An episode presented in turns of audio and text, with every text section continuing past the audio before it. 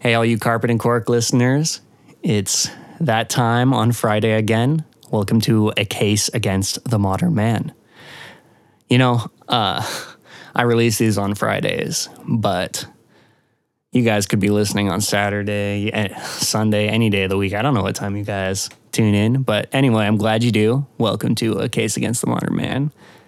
if you've made it to show four already, then I'm impressed. Stick around. The best is yet to come. Uh, these first few conversations where we've been discussing Black Lives Matter have been extremely important to me and also to my friends and also just to the nation. Um, so we're not done with that. But I wanted to take a second to step away this week to kind of talk about a little bit more what I wanted the show focused on before all this happened because I actually postponed the show by a month or two because of the protests because I didn't want to try and step in to the spotlight and uh, build a platform when it wasn't my time. Um, there was just so much going on. And then as it's just continued, I kind of figured that some of the conversations I was having with some people on the ground were very important. And I wanted to get those out. So I decided to start my podcast, which is something I've been thinking about for years. So if you guys are still listening, I really appreciate you. And today we're going to sit down with Thomas Crawford. And then next week, we will be back with Black Lives Matter edition, A Case Against the Modern Man, where I will do that recap episode with Matthew Butler and Quinn Benning again. But today, uh, we're going to discuss Thomas's poetry. We're also going to get to discuss his um, history with the church and also how him and I got to know each other. So tune in, strap up, light a joint because we're pretty lit this episode, so you might want to join us on that. Maybe grab a drink. Anyway, I love you guys. Welcome to Carpet and Corks, a case against the modern man.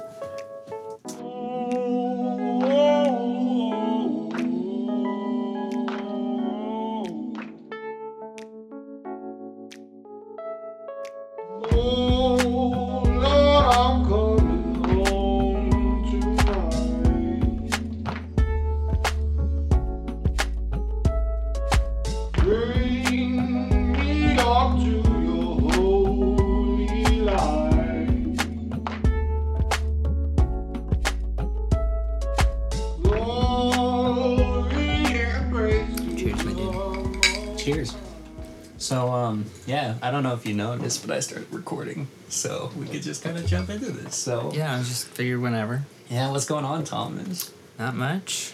Uh, yeah, not much. Not much. it's been a pretty, pretty low key summer.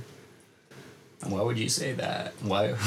Why do you think? Uh, we have a global pandemic. uh, I mean, did anyone forget that yet? Some people I think did. Oh, she did. Unfortunately. okay, so I thought this was actually going to be like the least spicy, most freeform episode of the podcast, and oh, we start off like this already. I'll, I'll, I'll bring the spice. oh man, that's so funny.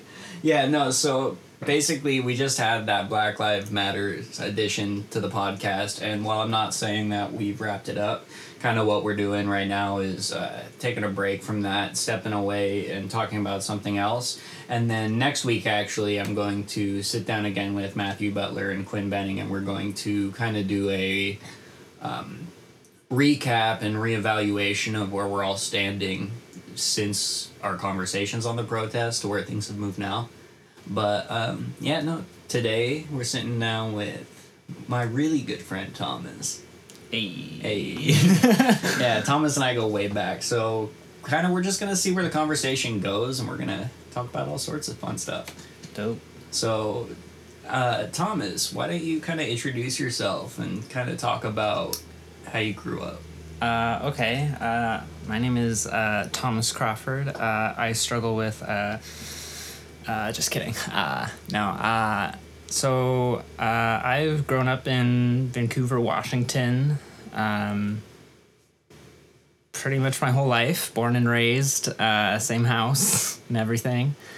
Um, I grew up in a Christian family. Um, was raised, you know, in the church and all that. Um, and uh, I was homeschooled until like eighth grade, so I was I've always been a pretty uh, socially awkward uh, homeschooler at heart. Honestly, though, out of all the homeschoolers I've ever known, though, everyone says this too that you're like the most socially integrated homeschooler we've ever met. That well, that's good. I mean, there's yeah, it's it's 50-50 with uh, homeschoolers sometimes. Yeah, that's kind of true. But mostly when it comes to social integration, not so much intelligence. Yeah. Yeah, Yeah. it's more about uh, I don't know if I call it social anxiety. What what would you call it? I don't know. Um, I think I think for me it was just I realized I was awkward and I was hmm. like I'm just gonna go with it and like I don't know Yeah. just hmm. yeah, I don't know. So wow, that's kind of an interesting topic. I don't want to go into it too much, but there's some sort of psychology there because it's such a large grouping. yeah that with the fact that they're not raised um, with the constant contact with their peers through schooling, mm-hmm. that it causes some sort of um, personality trait. I don't know. It's more just like this um, subculture, I guess. yeah. Um, I mean I was I always had like several classes and stuff that I had like outside of the home like with other people. Okay. um like i had a science class and then like spanish and like some other stuff that was that was like my homeschooled with other homeschoolers basically well, didn't you graduate high school from public schooling, or did you do? uh so my freshman year i went to uh, vancouver school of arts and academics um, which was like a wild wildly different from uh, homeschooling uh, it wasn't it wasn't for me so i didn't go back um, so then i did like a year of online schooling which was basically just homeschooling again okay. and then i went to uh, uh, clark college and did that Okay. which was my goal all along to do running start and Right. kind of get a jump on your AA. yeah Yeah, that's cool. So it's kind of interesting. So Thomas and I have known each other since before, I almost before elementary school. I'd say I've known Thomas basically my entire life. But Yep. the interesting thing is, I did never go to school with him. There was never a connection there. So Thomas's school life is very different from his church life, which is where I would have known him from. mm-hmm. So, I don't know. Why don't you talk a little bit about like how church played into your social life? Uh, yeah, church. I think church has just always been kind of a part of my social life. Um, my parents have been super involved. Um, my dad was like a camp dir- is still a camp director. Um, But not just a camp director. He's a camp director for Awana, which if any of you out there listening were involved in evangelical Christian communities, I bet you know the word Awana. Awanas. Yeah. Uh, that is not the correct term. uh, yeah. Um, so it's yeah. I it's like I always just tagged along when I was little, like going to camps and stuff with them. And so it's like by the time I was actually of age to go to the camps, it's everyone knew me, and so I was Right. just like, you know, I was the the director's son or whatever. Uh, which was weird because everyone knew me, but I didn't know anyone. It's like, oh hey, we know you. That's kind of funny because you're so introverted that seeing so many people climb around you like that is Yeah. just so natural. and I was yeah, I was a socially awkward homeschooler, so I well I, I fit in, I guess. Yeah. but So, I guess growing up, we really connected in youth group. So, Yeah. I guess that would be most likely high school youth group because I don't remember really being around in middle school too much. There's that weird gap yeah, yeah, where um, you lose the fourth year because of the way schooling's grouped. So I am, I would say probably, yeah, probably high school then is when we reconnected. And why don't you go a little bit into like who you were as a person in high school? Uh, yeah. Um. So.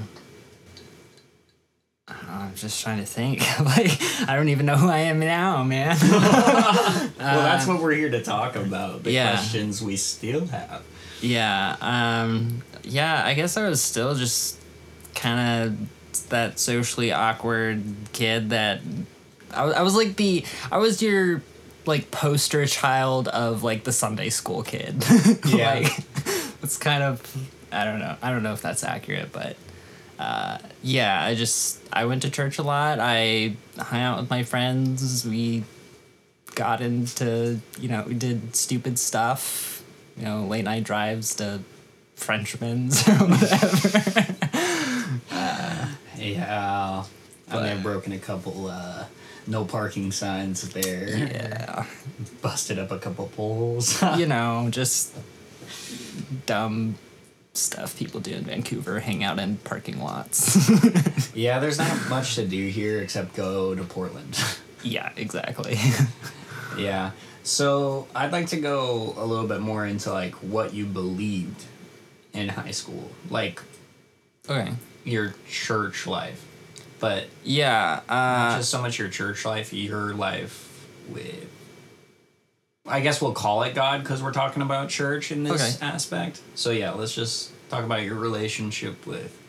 yeah. Uh, back then, I would have definitely said. Uh, I mean, I, I still believe in God, and I am still would consider myself Christian, I guess. Um, but back then, I was I don't know. I was more. I was definitely more involved, more serious about it. Um, and I think just with this- everything recently going on, I've stepped back more of from that label of evangelical Christianity and uh, I don't know. I'm still I'm still going through kind of all the motions and just processing and like just just doing a lot of questioning, I guess, right now um, in my faith. But uh, yeah, back then I was definitely uh, there was like yeah, I remember there was a year or two where it was like super hardcore and like I want to go out and like do ministry and like you know pray Yeah. for people on the streets and like that kind of stuff. Um, So I guess that would probably be one of the biggest shifts I went through in my faith. Would probably be even bigger than the Christian shift. Would be the shift of point of view from proselytizing or evangeliz- or evangelizing to others and spreading my worldview. Um, I kind of I kind of like what you're saying there, and it's cool that you're still a Christian, but I think that it's kind of an interesting place for a lot of us to be now. yeah, And I think that's because of what's going on in current events and the way that it's being framed around the people in the evangelical Christian community. yeah. Uh, I mean, evangelical Christianity, like kind of cultish, like American evangelical Christianity. Uh, Yeah. in some ways. Uh, I, th- I think, like what you said previously, like there is a lot of good stuff about Christianity, um, but I think American evangelical Christianity to me is like, I'm I'm seeing it more and more as a little bit, I don't know, politicized, I guess. That would be a correct word. Um, another thing I think is this is something that's been crossing my mind more and more every day is the thought that um, Christianity, in the way that it's worshipped and practiced today, is um, Protestantism from the Catholic religion, which was a co opted version of Christianity by the Roman Church.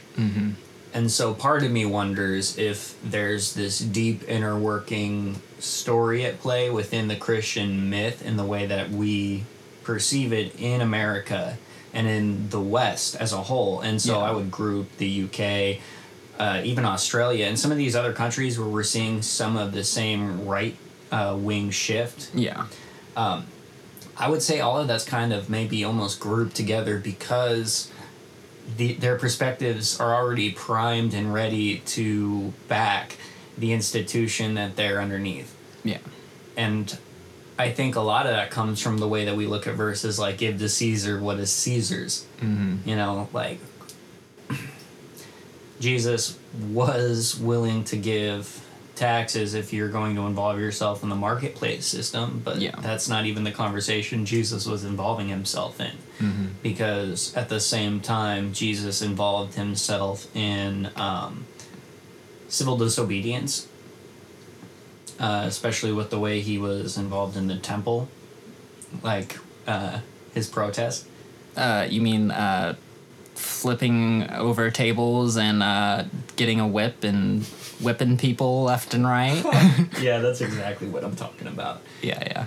Yeah, so um I mean, so obviously Jesus is not talking about following the law of man above the law of God. Mm-hmm. But he's got this weird divide where he in one sentence turns and talks to somebody and says that um like well, what should I do with this coin? It has Caesar's face on Yeah. it. Like, well, can I give it to Caesar? You Mhm. know. But then at the same time turns and um, acts actively um, follows through with civil disobedience to the government in power. Yeah. And then is led to punishment and persecution and ultimately death by the hands of that government. Yep. Um, and yet somehow his followers are the people promoting the death penalty and fighting against civil rights and promoting state violence. Yeah. And so somewhere there's a disconnect. And I feel like that disconnect somewhere comes across in the translation from Hebrew to Latin. I think it goes that far back. And what what would you say on that? Do you think it's all today or Um. Well, I mean, I think, yeah, I don't know. Uh, I think it. It definitely like goes back to when our country was founded, Um because, uh, you know, people always talk about like we are. You know, we're founded on you know Christian values and beliefs um, you know, in God we trust. Uh, we have that on our coins and stuff. Um, but yeah, I, I don't know. Um, Well, and I think I'm saying it goes even farther back than just America being involved in Christianity and Protestantism. yeah, I think it has something to do with kind of like what I'm saying with the point of this podcast, where we need to go back and look at individual myths of Yeah. stories we're not even saying are in play anymore yeah, yeah, for sure. because they affect the way we prospectively view our world currently. Yeah, um, So I think that's part of the problem we're kind of seeing with evangelical Christianity, but I'm open to the idea that this is uh, more an American centralized problem. Mm-hmm. Um, I just kind of highly doubt it. I think this is a more human issue. And I think we see that with the fact that the protests got spread worldwide. yeah, And um, one of the things I find mo- most interesting is even though I thought the protests were kind of dying everywhere out except for the West Coast, we recently heard about Kenosha and Wisconsin. And so part of me still wonders okay, so is the whole world still protesting with us? Like, yeah, and we're just not hearing about it anymore. So then if that were the case, that would explain that this is a more human problem in the sense that we need to reevaluate the way we are currently doing government with the technologies we have. yeah. So with that in mind, um, what do you think about the sudden upsurge in support and also hatred towards Biden. Uh, yeah. You know what? Wait, real quick. Why don't we just take take some whiskey real quick? Take this easy. You know, Take cheers. a, take a shot, yeah. Uh, whew. that was, yeah. Yeah. That that's not easy. Um, so the, uh, uh, can you repeat the question?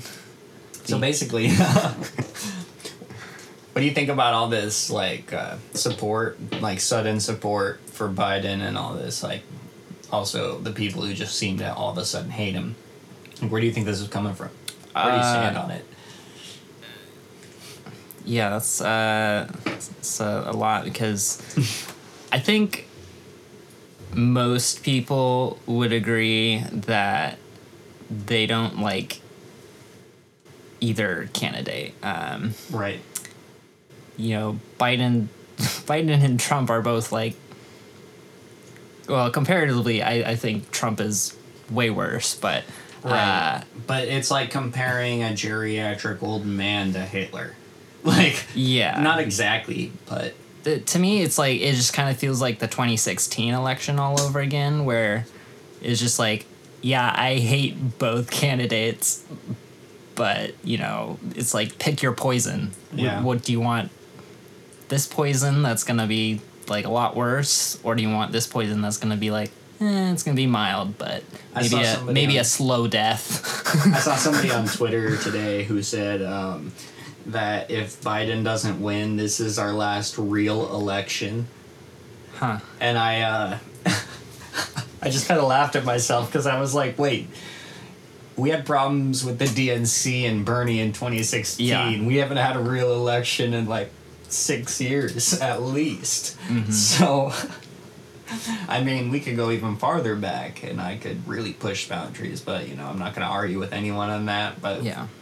basically, since we've proven that there is voter fraud, I mean, we should look at this as a fraudulent election anyway, I think. Yeah. But I don't want to dive too deep into that. We've got enough covering politics lately. I'm actually um, going to be sitting down with a political podcast host here. Oh yeah, yeah. soon. I think you yeah you told me that. Yep. Yeah. It's gonna be dope. So, anyway, we're going to kind of move back to a specific moment in history, I think. Um, there was a time in your and my life, Oh yes. back when we were involved heavily in church, Oh yes. where we were discussing spiritual warfare quite a bit. Oh yes. and uh, specifically angels and demons. And I would like to say, um, while my views are not exactly the same, I do feel like I was on to something even back then. With um, when it comes to fourth dimensional beings and the Oh. possibility. yes. So, so um, like we're just gonna kind of freeform it here, but I'm thinking about. Um, did you hear about what the New York Times released about uh, the CIA uh, when it pertains to aliens?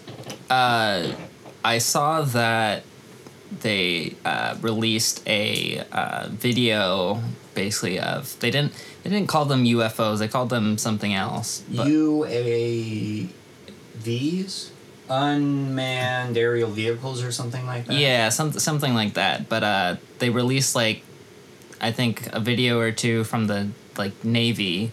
Uh, from like a few years ago or something, and yeah, the like, Tic Tac video. and they're just like, yeah, we don't know what this is. right.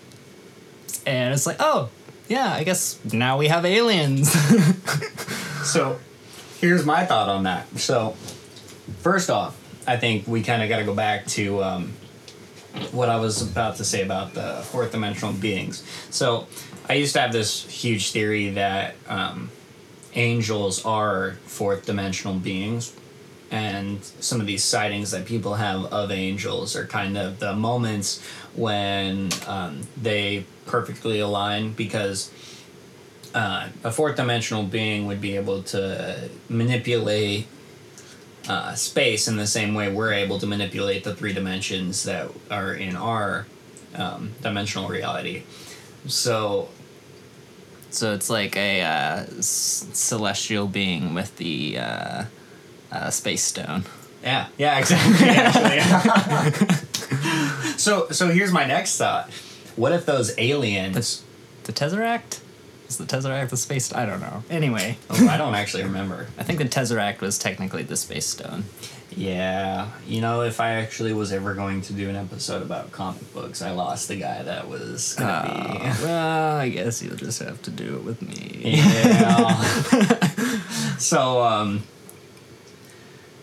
what if these crabs are actually um, beings from another dimensional plane instead of from another spatial plane? Yeah, that. I mean, I don't know. I Yeah. don't, Well, we're just kind of spitballing here, so you know, just kind of like it could. It could be. tell me what you're thinking about aliens. Like, what do you think? I think, you know, I, I'm not gonna really believe it until I see it, but I mean, with how big our universe is, like, why not? Like, there could be life out there. Yeah. Well, and uh, one thing I know you haven't been involved in any sort of psychedelic use, correct? Uh, I mean, other than like w- one time when I took two edibles, that's about as psychedelic as psychedelic as I got. You know, people are always telling me, and I hear from doctors all the time that uh, or marijuana can be a psychedelic, yeah. and I always just. I, I have a hard time with that one because I've never personally had a psychedelic experience with it, but I, you know, I'll let that go. It's maybe it's psychedelic for others. I don't know. I mean, it it probably wasn't that you know psychedelic compared to other stuff. But Yeah. I haven't done any other stuff, so I don't know. Well, so just one of the most interesting things I've found when I was on acid is the way that you feel so interconnected with the earth, and also the way that I felt cyclical in nature. mm-hmm. Um, when I had this uh, very specific experience out in the woods where I took uh, just over two tabs of acid, and I was sitting around a fire with my friends, and I looked inside the fire, and I could see in the embers almost like the history of humanity and civilization in that fire. Yeah. In in the fact that I could see the way that cities and people's lives rise and fall, just a new new cities, a new energy, and it's all going somewhere, but where is it going? You know, it's kind of making the fire. Yeah. And so, in that sense, like the earth is almost our fire. But what's to say in this vast space that there's not multiple other fires? And then, uh, when you think about how cyclical we are in nature and the way that matter moves around the universe, I have this axiom for reincarnation, Mm-hmm. which kind of holds true that at least we are reincarnated through every single atom in our body being reused because matter is neither created nor destroyed. So everything that we are now will be something the moment after we die again. For sure. Yeah. So if some of that travels through space, who's to say that that's not going to grow into more life? And then we have to decide even what is life. Yeah. You know, we could run across alien life that has no resemblance to life we've seen on our own planet. Yeah. And currently, actually, I was just reading an article today where they were talking about how scientists are looking at um, photons in light and hmm. trying to decide whether or not that's actually possibly a life form. Yeah. So it gets kind of crazy, and I think that if you are completely close minded to the idea of aliens today, then you are not paying attention. I mean, I don't know. I think it'd be kind of cool if aliens existed, as long as they don't try to blow us up like they do in like every alien thing ever. Yeah. well, I mean, one of these days, I plan on going to Mars. So, if my kids and their kids are friends with some aliens, I would not be unhappy. I, th- I th- feel like I saw something recently where, uh, you know, all the pics and stuff from, you know, that the Mars rover takes or whatever, Yeah. like Mars and all that. Is like it's just aliens putting up like a little like picture of like a desert landscape basically. just like you don't and then like and behind it is like a sprawling like alien city How funny would that be?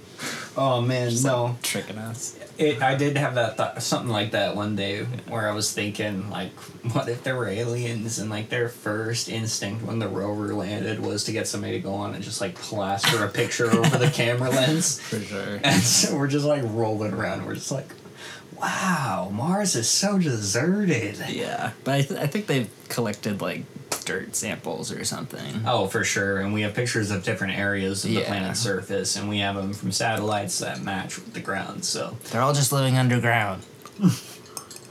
I uh, I actually did a paper in school once about uh, the possibility of life on Mars, and if there was going to be life in our solar system somewhere else, that's where it would be Yeah. because it's quite rich in carbon dioxide, but there's not really life. Um, well, they did.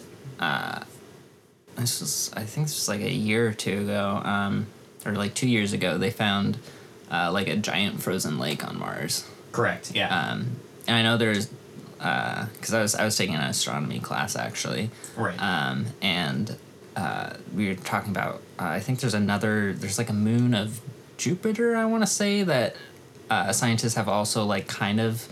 Um, Io. there's one that's like I think just like frozen. Yeah. Basically. And- Io is mostly ice. Yeah. I Uh, think you can if you're an astronomer because I I'm don't- not I'm- or an astrologer, astrologist. Duh. as- astro- astrology. Bro, we've What's- been drinking. no, but if you uh, want to correct me somewhere, go ahead and get at me If on you're Twitter. a Virgo, it is Virgo season. Is it really? Uh, I believe it is. Damn. Yeah. Stupid Libra over here. Uh, Scorpio. no, no one likes us. Dang. Dang. Uh, especially, I thought I was actually a Scorpio for years because my sisters had this little uh, pink Barbie computer growing up. It was like a fake laptop, and one of the Yeah. quote unquote apps or games I had on there was an astrology chart. oh. And I typed in my birthday, and I am on the cusp. So yeah, I was gonna say. I think you're on the you're on the cusp. yeah, if I was born a day later, I'd be a Scorpio, but I'm a Libra. Yeah. Yeah, and I'm a hard Libra too. I've got Libra Sun and Libra Moon, and a Sagittarius. I somewhere. saw that on your co-star. Hey. Honestly, since I've added you to my co-star, it makes my day so much. I honestly don't look at it that much. I made it a habit to start looking at it recently because it's way too scary accurate. Yeah. And like low key I live my life by it, but like I also don't like let it control me. I just kind of I kind of read it at the end of the day instead of the f- beginning of the day because mm-hmm. I don't want to look at it as this is how I should go through my day, but I Yeah. kind of look at it afterwards and I go, "Oh, that that feeling that I was feeling, that tension I had all day. There's almost an explanation for it now." Yeah. even though I don't hold astrology to be an accurate science. Yeah, I for me like astrology is kind of the same as uh like the Myers-Briggs or Hogwarts houses Yeah. or uh, even like the Enneagram and other stuff The where Enneagram. Enneagram, sorry. Bro, don't be out here mispronunciating I the Enneagram on my podcast. We will do a whole episode on the Enneagram if you need. let's let's do it. Uh, yeah, to me, it's just all those things are just um, are basically just tools to help you kind of learn more about yourself and kind of I don't know, just recognize kind of general things about yourself. Yeah. Um, I, yeah, I.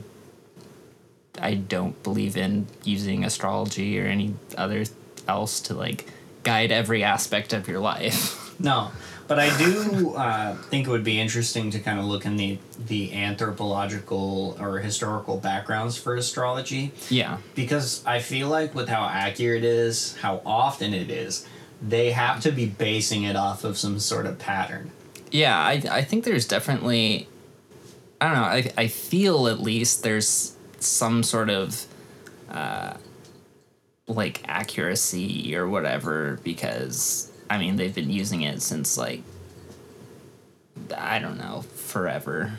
Yeah. It seems like, um, but I just I don't know. I feel like we're we're part of the universe and just Right. kind of that cosmic. We're all yeah, we're all part of the universe and made up of stardust and all that. So, you know, No, we definitely are. And um, universe juice. universe juice. Uh, get that image out of my head. oh God, no! Sorry. I knew this was gonna be an ASMR show. I didn't expect that.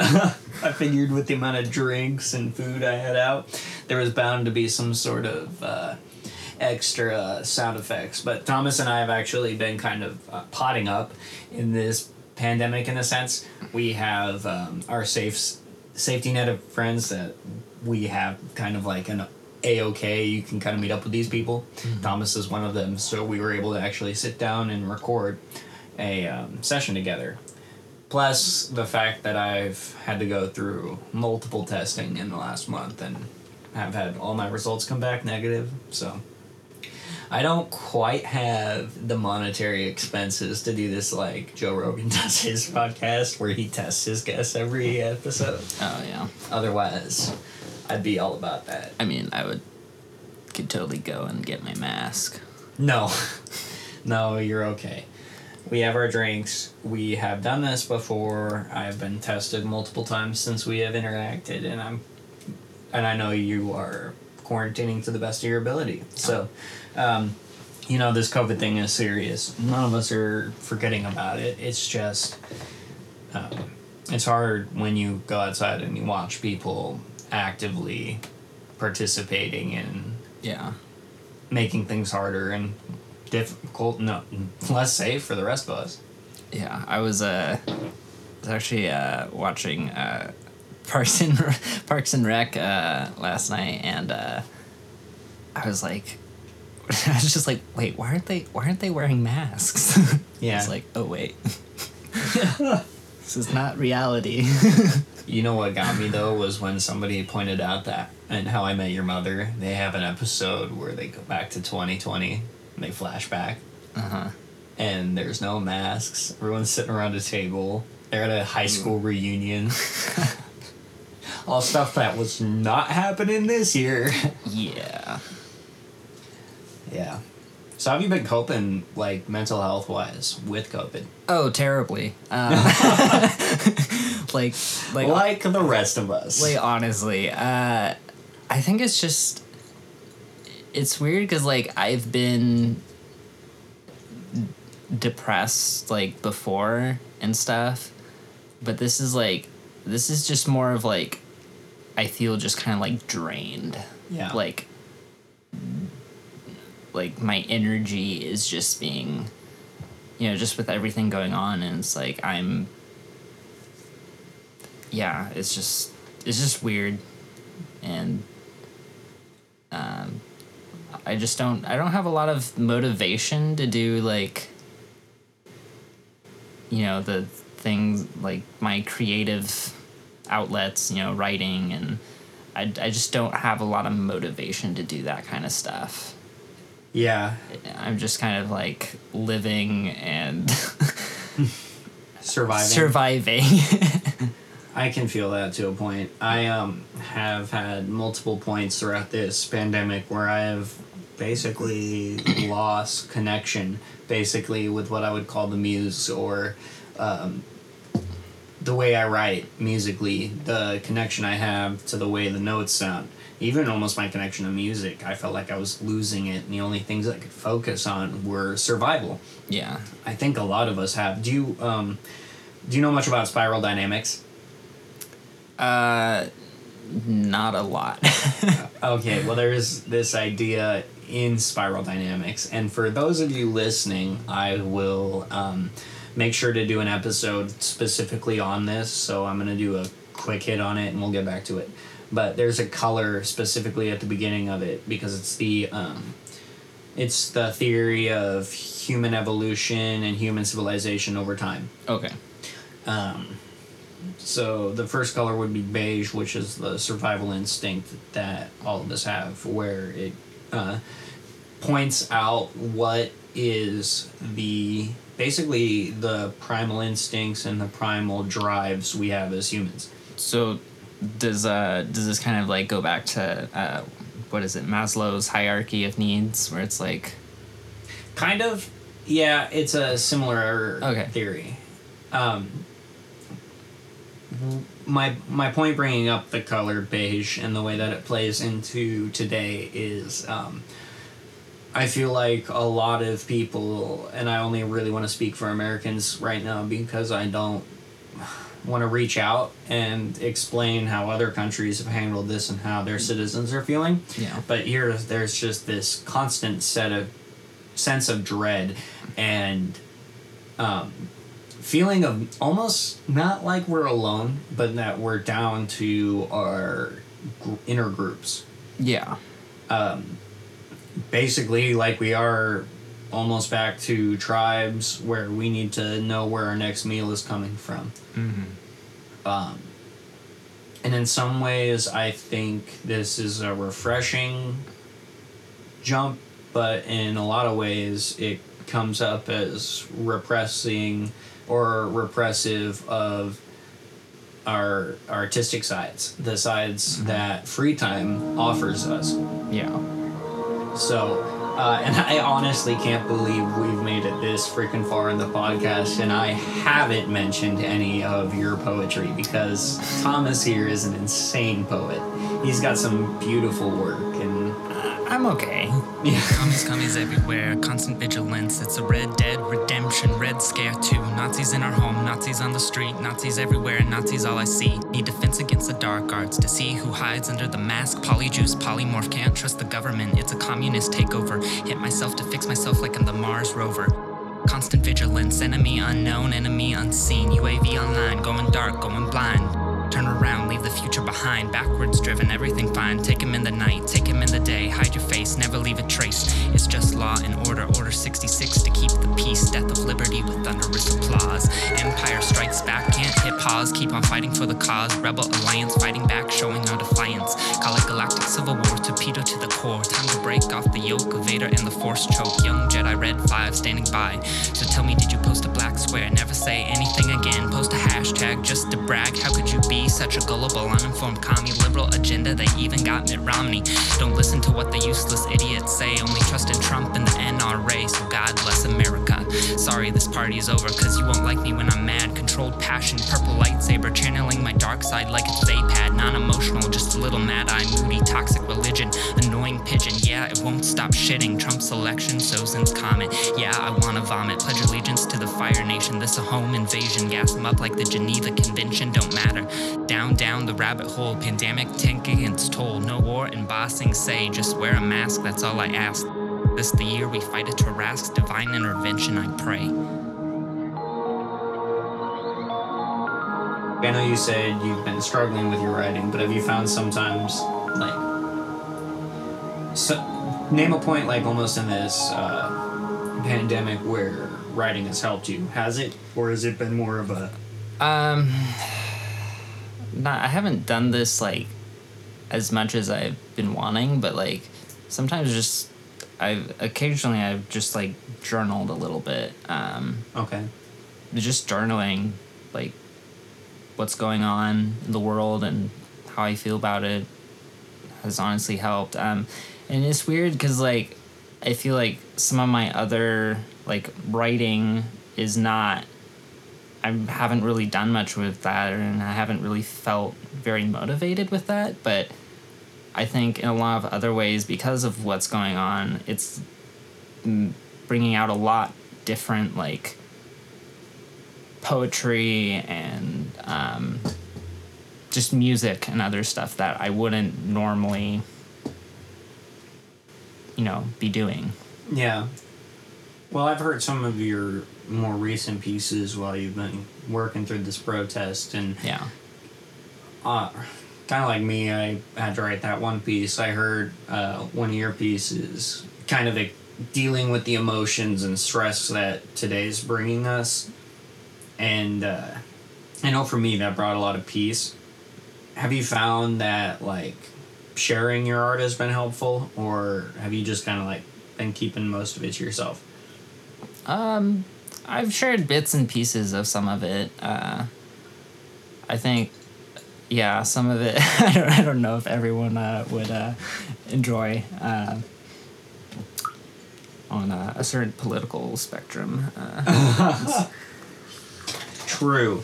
But, you know, you're also safe on this podcast because the host of this show wrote Oh. a song called Fuck Well. yeah. No. I. I know. I, So, um, honestly, but it's kind of an interesting concept because it goes back to the roots of why. You want some more? oh sure. Yeah. The roots of why we were cre- we create as people. Yeah.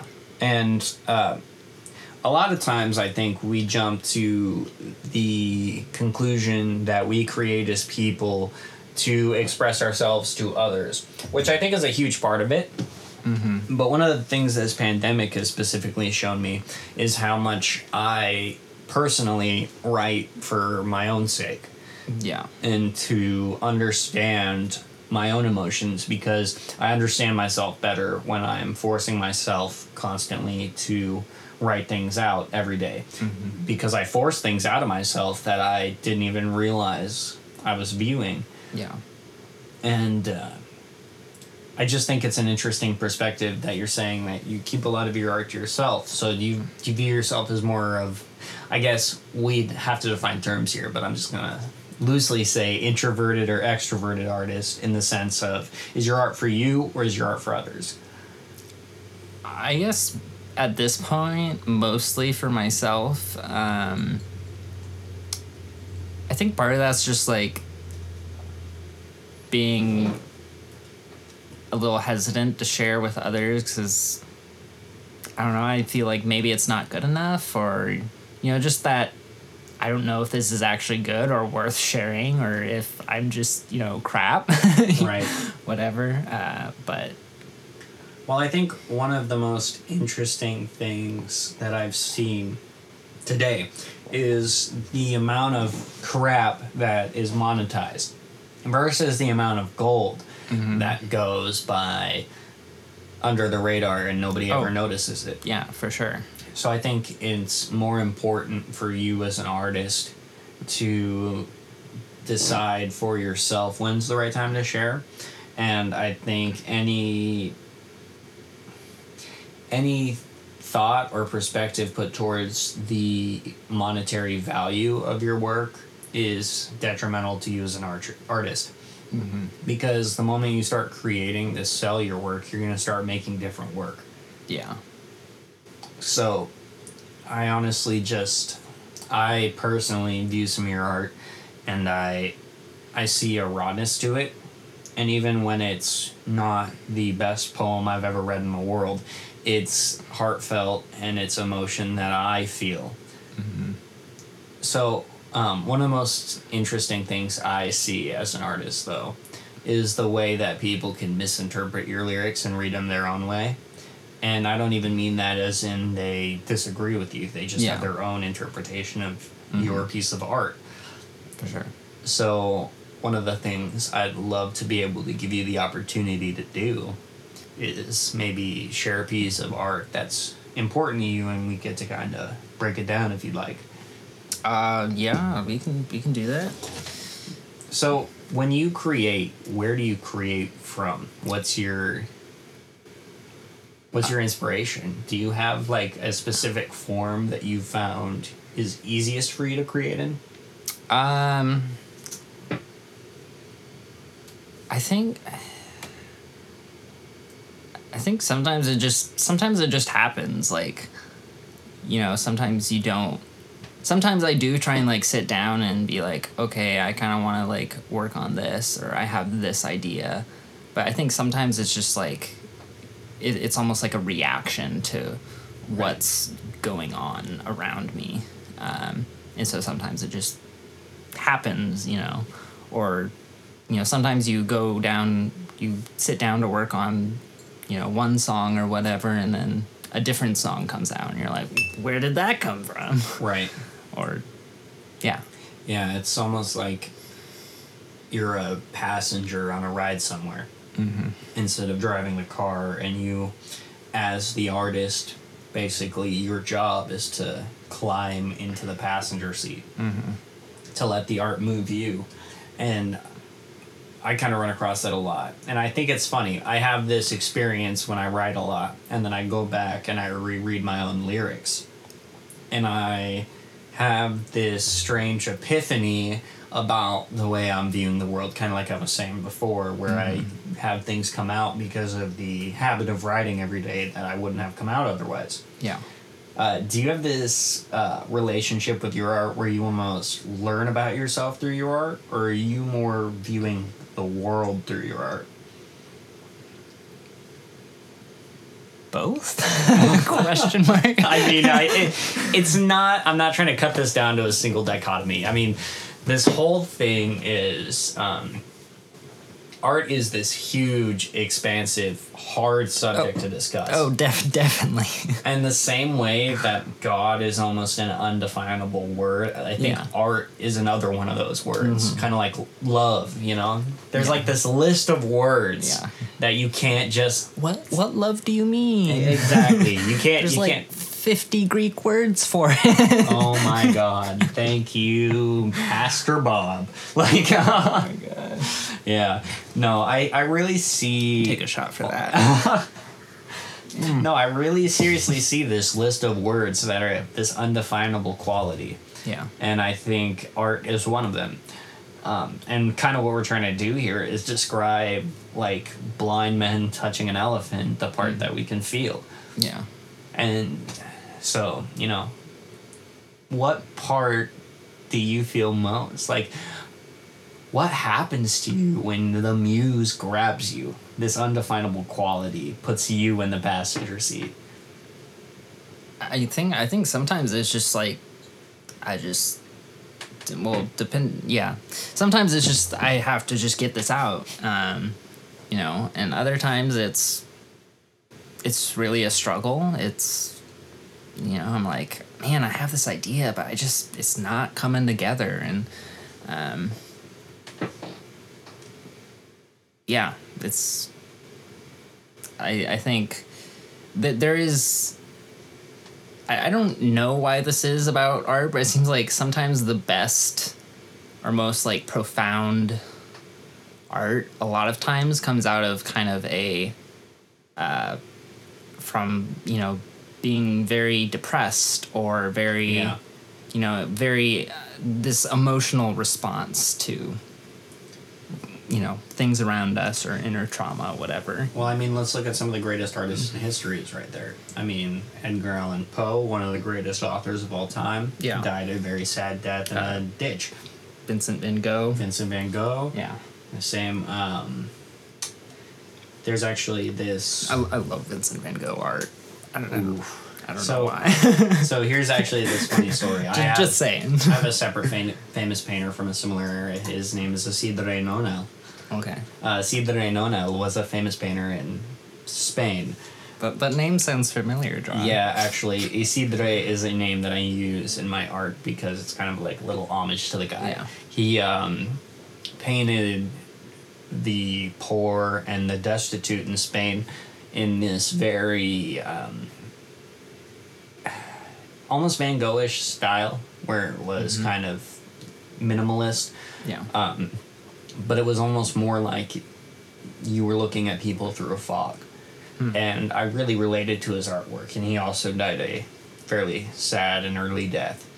Along with um, in music, there's the whole idea of twenty the Twenty Seven Club, which I, do you know what the Twenty Seven Club is? I had no idea. yeah, okay. Well, the 27 Club is the list of artists, uh, some of them among them, the Beatles. Uh, you have Mac Miller is one of the most recent members to join, Tupac.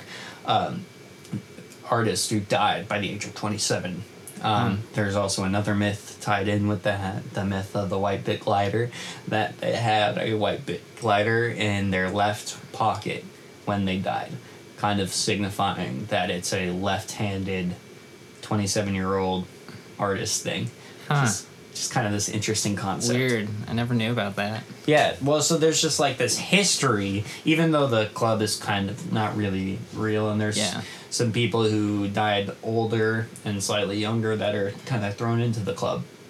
Um, it's just kind of points out that beautiful art and the art that a lot of people resonates comes from this deep pain Yeah. kind of like what you're saying. So um, I think that's one of the things we're tapping into when we tap into art is we're Yeah. tapping into that collective pain. Mm-hmm. And um, one of the most beautiful things, and this is the extroverted side of art, where as an artist we get to share these emotions and our views on experiences and also who we are and that mm-hmm. gets tied existentially to your music the moment it leaves and somebody else mm-hmm. listens to it it's a very raw feeling Yeah. Because it's like showing somebody a new part of or new side of yourself Yeah. um, so there's there's this weird thing now where people talk about separating the art artist from the art and i think the artists almost have a harder time than the listeners from separating Yeah, I, I can definitely see that. Well because it's a side of it's a piece of you Yeah. and it's part of the reason why when artists get to look back at old songs, you usually hear them talk about their old music either with disdain or some sort of like, well, you know, it was a piece mm-hmm. of my journey, but it, I don't like yeah, it that's now. honestly like exactly how I view my stuff. Is like that was part of that was part of my journey, but that's like not where I'm at on the journey right now. Oh man, I could tell you basically every song on my Spotify except for maybe two. And oh god, especially my SoundCloud. Fuck. if I were to look at that list, I would probably find one or two songs and I was like, yeah, those are the ones I want you to listen to if you want to figure out who I am as an artist. But Yeah. I've got some old stuff on there tearing through some difficult memories. Yeah. So, I mean- but I I do I kind of have that view where it's more like I look back on it and it's like, well, it's a part of who I am. It's a part of my Mm. journey. I can't hate it. Yeah. So, Oh, I, I mean, I can, I can shit all over myself and my my stuff. Like, oh man, that was bad. But you know what? Like, I can still like be proud of myself and like, Right. hey, I, I did that, and you know, work on improving. You know what I'm working on now. oh man, I you know some of your pieces really have resonated with me, and uh, while I look that up real quick, why don't you go ahead and tell people where they can find your music? Uh, you can find me on SoundCloud at Thomas Crawford. it's nothing fancy. Uh, I just yeah, most of the time I just kind of doodle around and Well, and so how would you describe yourself? Are you a musician or are you a poet? Uh, well, I have been playing piano since I was about nine. I took lessons for about three years, um, and then I just kind of started playing on my own. Right. And most of the time, I just you know doodle around, do my own thing. Um, but uh, yeah, I I don't really know how to label my what I do. I kind of just put it in. You know all of the above: rap, poetry, spoken word, uh, yeah, whatever you want to Yeah. call it, really. Yeah, no, I definitely understand. Um, Um, oh man, and I have to say, one of my favorite things you ever made was uh, "You the Man." oh, you demand. "You the Man." "You the Man" is one of my favorite tracks by you. Um, if you Wow, guys I did. I did not expect that one. seriously, no. oh no, that one, "Frustration." Guys, go give a listen to Thomas I- "Frustration." That one. Uh, I think that's one of the ones. So I wrote a bunch of these this stuff out in the summer of 2016, um, and that's like one of the ones from that time that like has still just like stuck with me. yeah, um, because it was i mean it was kind of honestly about current events then about you know terrorist attacks and division and uh, you know cops killing black people Yeah. um, and so it's still like very relevant to me right now yeah. with everything going on No, it's it's kind of like since 2016 we've just ramped up. So I can see why you feel that way. yeah Um, and that was also just like a time in my life where I mean that was a really like weird summer because I feel like for me it was like there was a lot of stuff that was like negative but it's also like the summer where Pokemon Go came out and like Yeah. everyone was just super nice but we also had clowns running around with knives and stuff and Yeah. a clown running for office who then became the president Well, I mean, 2016. I don't know about you, because um, oh man, 2016. I just had so much going on. It was right after. I hadn't even been a year yet between the presidential election. Yeah. And when my dad had tried to kill himself, I had so much going on in my own personal life. I was trying to figure out so much shit for myself that I had no time to focus on what was going on in our state yeah let alone the country. So, like, yeah, I knew there was stuff going on, especially with those killer clouds. Like, god damn it, that was the weirdest shit.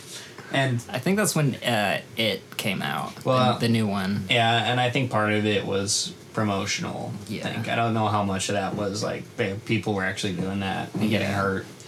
Um, there was a couple weird. I think it was a promotional thing that some weirdos heard about Yeah, and then yeah, took it too far. that's it's just weird. it was really weird. Anyway, but like in 2016, the first time Trump got elected, I just wasn't as politically active. So, I I always will remember that day because the day he it was found out basically that he became president was my birthday, my 18th birthday. Fuck. And so I just, and it was on a Wednesday. And so I was like going to classes and like you could just, everyone was just depressed. And it was just the weirdest like 18th birthday ever. It was like, everyone's depressed. It probably felt like somebody died at school. God damn. yeah, that's, that's basically what it was like. It was like, okay, yep, everyone's depressed. Happy Yeah. birthday to me. Yay. yeah.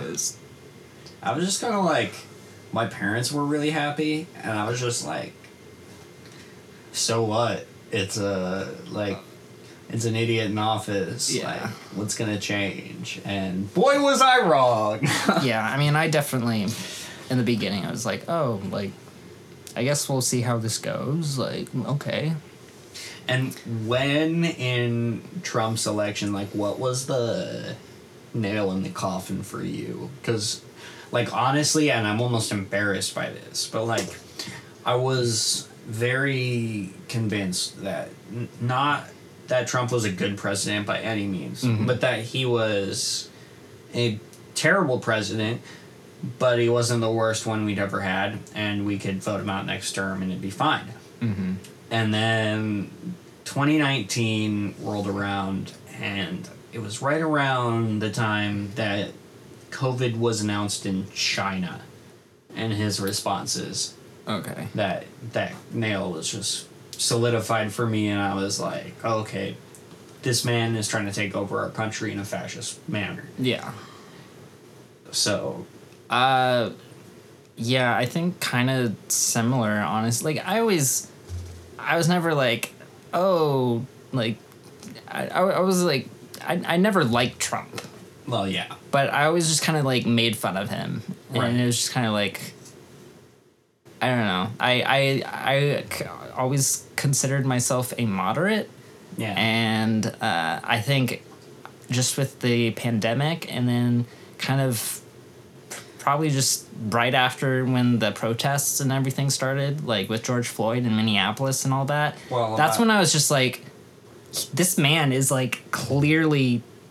I don't know how you cannot see that he's like racist. Like, Well, and that's the point and where just- they gave us no choice at all for it to be either you are right wing or you are an extreme leftist. yeah, it was like, it's like I've I've always considered myself to be more like moderate and like not, you know, kind of in the middle. But now I'm I'm just like I I can't, I like I have to like being being able to be moderate and being, uh, you know, not caring about politics like Yeah. That's kind of not that's kind of white privilege, honestly.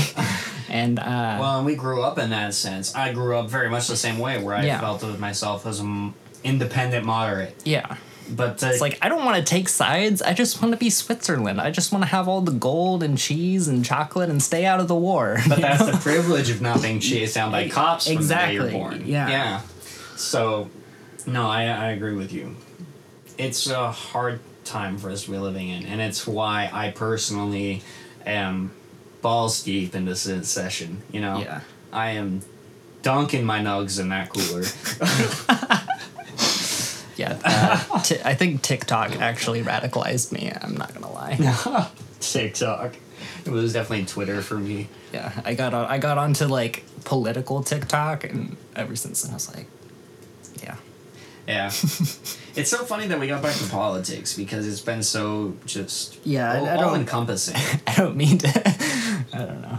no, but it is. It's all encompassing. It's literally taken over my art almost right now. To oh, where- Oh yeah, definitely for sure. Me too. because of how much it's describing the way we live, it's just like that is what I need to talk about. It is the current pain I am struggling with. In other Yeah. parts of my life, it has been depression, it's been family family issues, it's Mm-hmm. been the problem with my dad's suicide, it's been uh, girlfriends. Yeah. This is tyrannical government. This is why the Second Amendment, Amendment was written. Yeah. So, I don't know. I just I'm struggling with that, but I, I just like to say your art has really been helpful to me. So, why don't you go ahead and uh, do you have a piece that you wanted to share? Well, I can uh, share frustration. Perfect.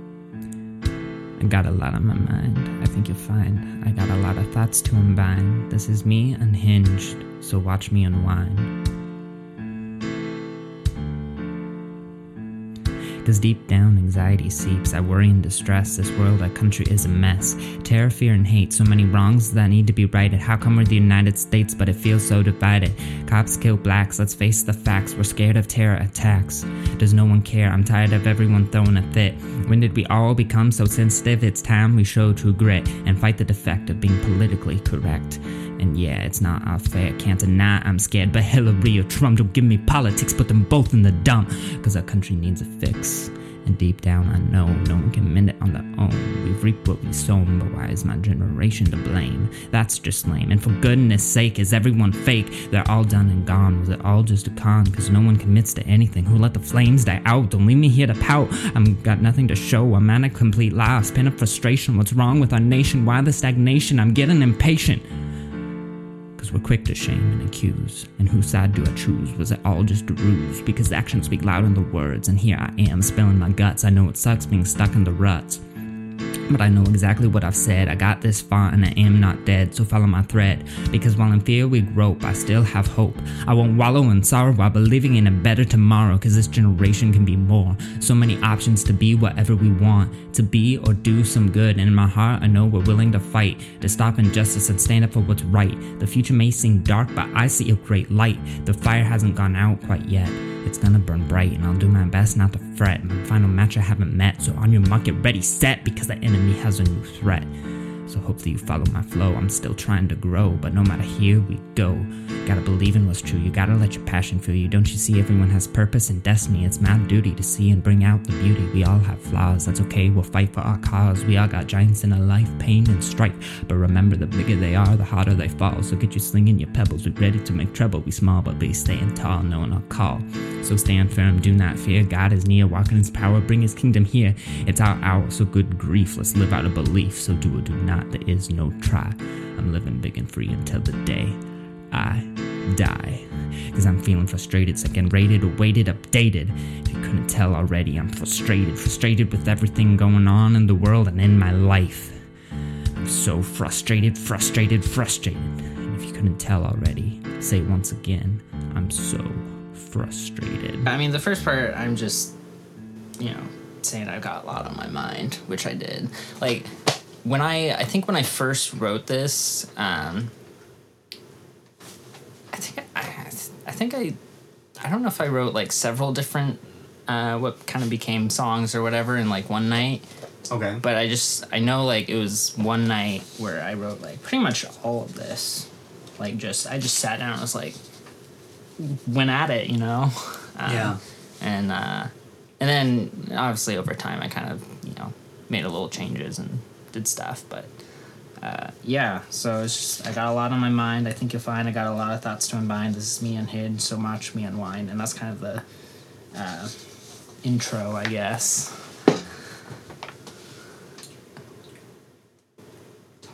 Oh, okay. Uh, yeah, and then uh, deep down, anxiety seeps. I worry and distress. This world, our country is a mess. Terror, fear, and hate. So many wrongs that need to be righted. How come we're the United States, but it feels so divided? Cops kill blacks. Let's face the facts. We're scared of terror attacks. Does no one care? I'm tired of everyone throwing a fit. When did we all become so sensitive? It's time we showed true grit and fight the defect of being politically correct. And that was just kind of about all the. Um, obviously, there was a lot of uh, terror attacks um, and stuff. Uh, I don't remember what what everything was that was going on at the time. It's Uh, hard to keep it straight. yeah, uh, there's just been so much, but uh, there's also, but that's when I, I don't even remember what the uh, police shootings, which ones those were at the time, but it was like that was like a huge thing. I remember, um, and it was just kind of about everyone talking about political correctness and um, uh, just people being sensitive and like I, yeah it was just a lot of like why can't we just like get through this? And um, not not to like that kind of makes it sound like I was trying to like negate what was going on in the world at the time which is not what I was uh, trying to what I wasn't trying to do but um, Yeah. it's just how all of the things that were going on, you know, like at the time, especially with the election and everything coming up, it made our country feel so divided. And, you know, people are like, oh, why can't we, you know, just talking about people trying to be politically correct. Well, and when did this sensitivity, like, okay, so this is the line that really shoots out to me is this when did we all become so sensitive? It's time we should show true grit and fight the defect of being politically correct. Yeah. Uh, The defect of being politically correct. yeah. And that's. I'm, I'm just trying to Can I tell you how I see that line? And then Yeah, yeah, for sure. Go into, so when I'm reading that, I see the defect of political correctness being the miscommunication. So we show true grit as in persevering past the miscommunications and searching for the true meaning behind the words. And so in that we fight the defect of forcing ourselves to word everything in a way as not to uh, offend anyone, which causes us to negate or uh, leave behind certain ideas, literally because of the words used to describe them, yeah. rather than the substance of the idea. Yeah, I think now that you kind of brought that up, I think it was it was definitely about. Um, I just I, I think people just get offended at certain like words or labels, um, and I guess part of it was just like, why can't we just call it what it is? I guess. Yeah. Um, but yeah, and then yeah, it's not all fair. Um, just the stuff going on. Can't deny I'm scared. Uh, and Hillary or Trump, I don't care for politics. Both them in the dumps. That really reflected my uh, moderatism Yeah. uh, back then. Uh, Well, and I also just think it points out how both Hillary and Joe have both been like the worst candidates that could run against Trump. It's like, yeah, really? definitely. Uh, can we get a AOC uh, next year or next uh, election?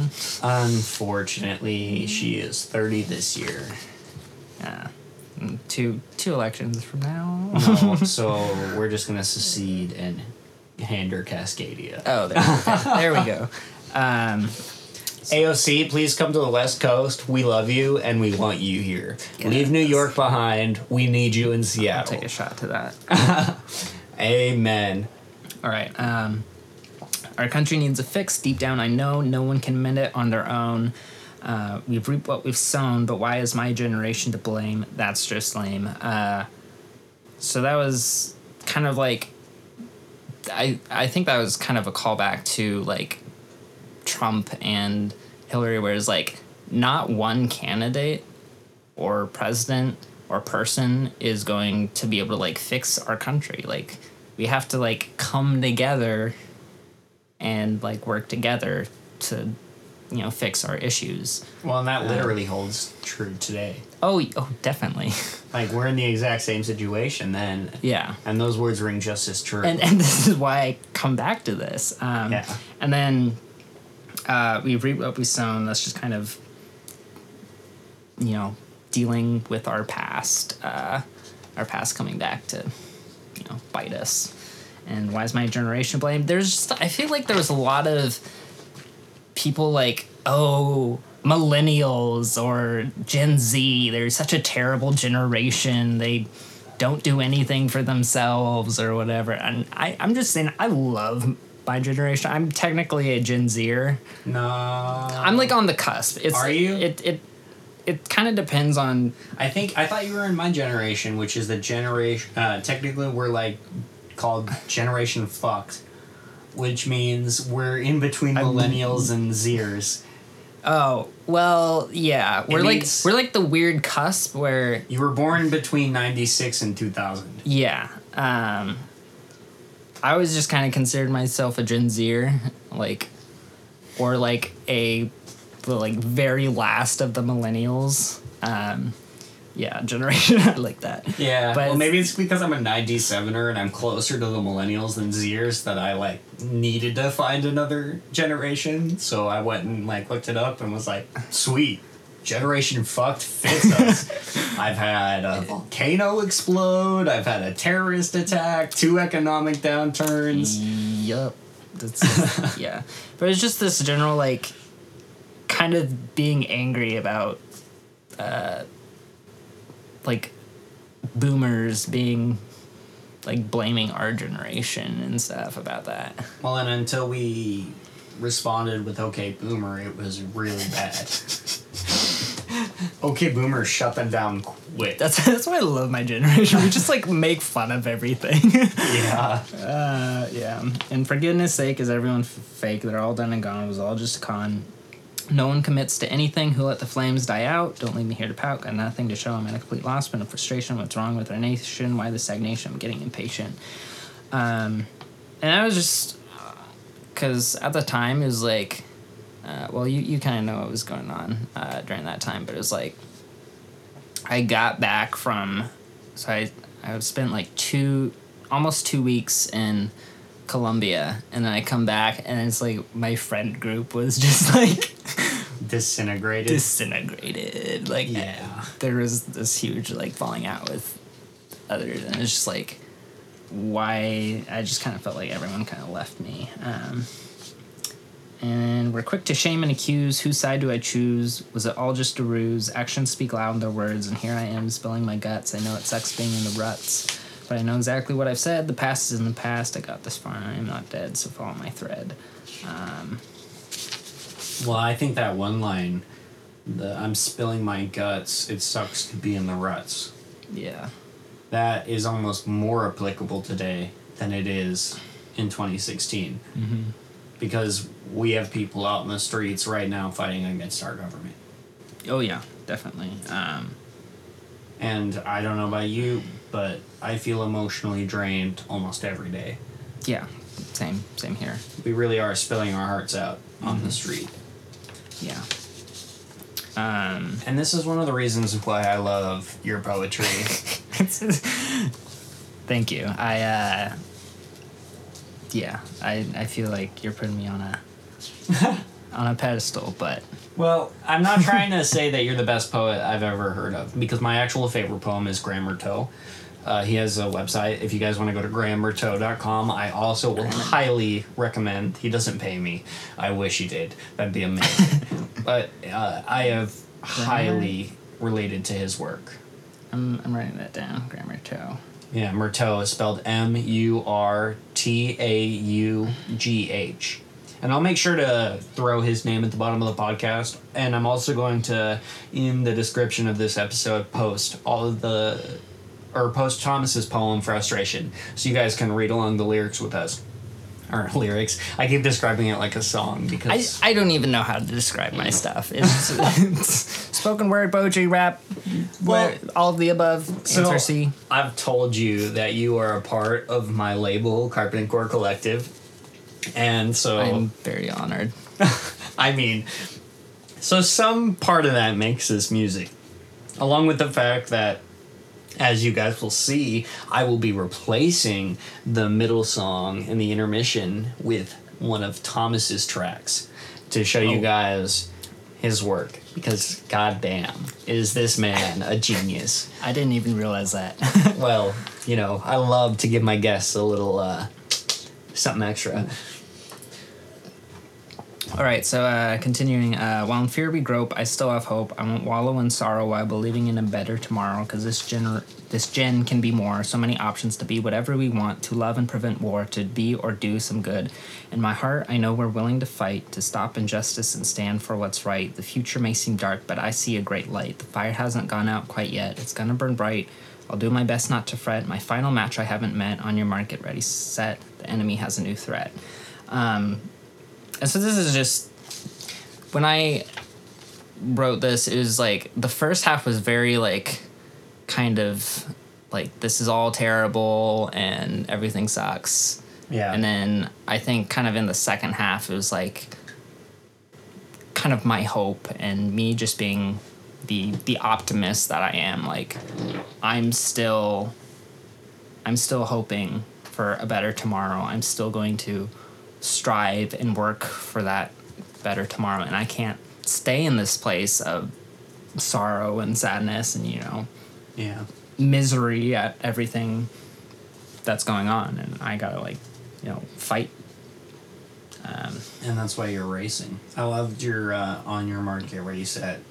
The metaphor comparing it to a race at the end. Can you just reread that metaphor? uh, my final match I haven't met on your mark get ready set the enemy has a new threat Yes. yeah Yeah. The enemy has a new threat. and it, part of this was also kind of talking about like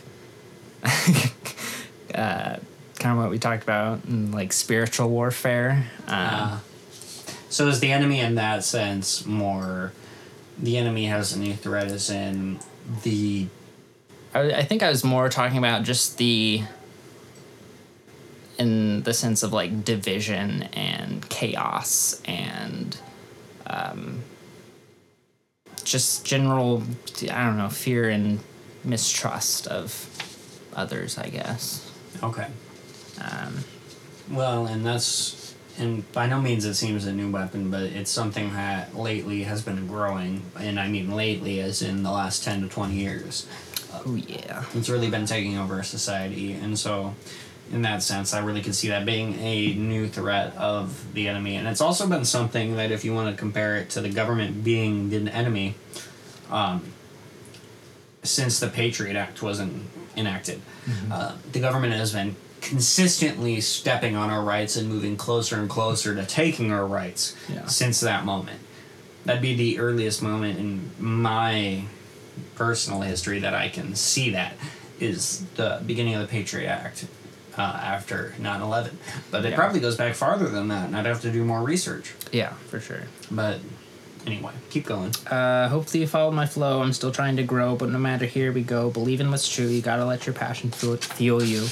Don't you see? Everyone has purpose and destiny, and it's my duty to see and bring out the beauty. We all have flaws. That's okay. We'll fight for our co- cause. We all got giants in our life, pain and strife. But remember, the bigger they are, the harder they fall. So get your sling and your pebbles. We'll fight this world's troubles. Be small, but we stand tall, knowing our call. Um, and so that was just uh, that was yeah this is still kind of me um, just being an optimist and uh, but also like we need to we need to fight to and you know work to you know make things better in our society. Um, and uh, the we all got giants in our life, pain and strife. Um, but remember, the bigger they are, the harder they fall. So get your sling and your pebbles. Um, that's that's kind of uh, imagery, I guess, uh, of like David and Goliath. And, Yeah. uh, that's kind of what I was going for there. Um, uh, yeah, and it's my duty to see and bring out the beauty. Um, I guess that's. I just really like. I'm. I'm a. I, I call my drunk alter ego uh, hype man Thomas, Yeah. because he just wants to gas you up and you know, hype you up, encourage you. Like, it's it's. Well, don't you do TikTok encouragement videos and like Uh, I haven't done one for a while, but I should probably do one soon. Thomas? I see your Snapchat story and your Instagram story is always daily inspiration, Yeah. you are like probably the most optimistic, bubbly, upbeat person in my life. I, I like started that because I was like, people need. I just want like some simple way of like encouraging people or Yeah. like something. I don't know. Well. I just feel I just feel like it's important, and somehow it turned into this, I I just like hashtag daily inspiration uh, thing. But uh, well, I really like it.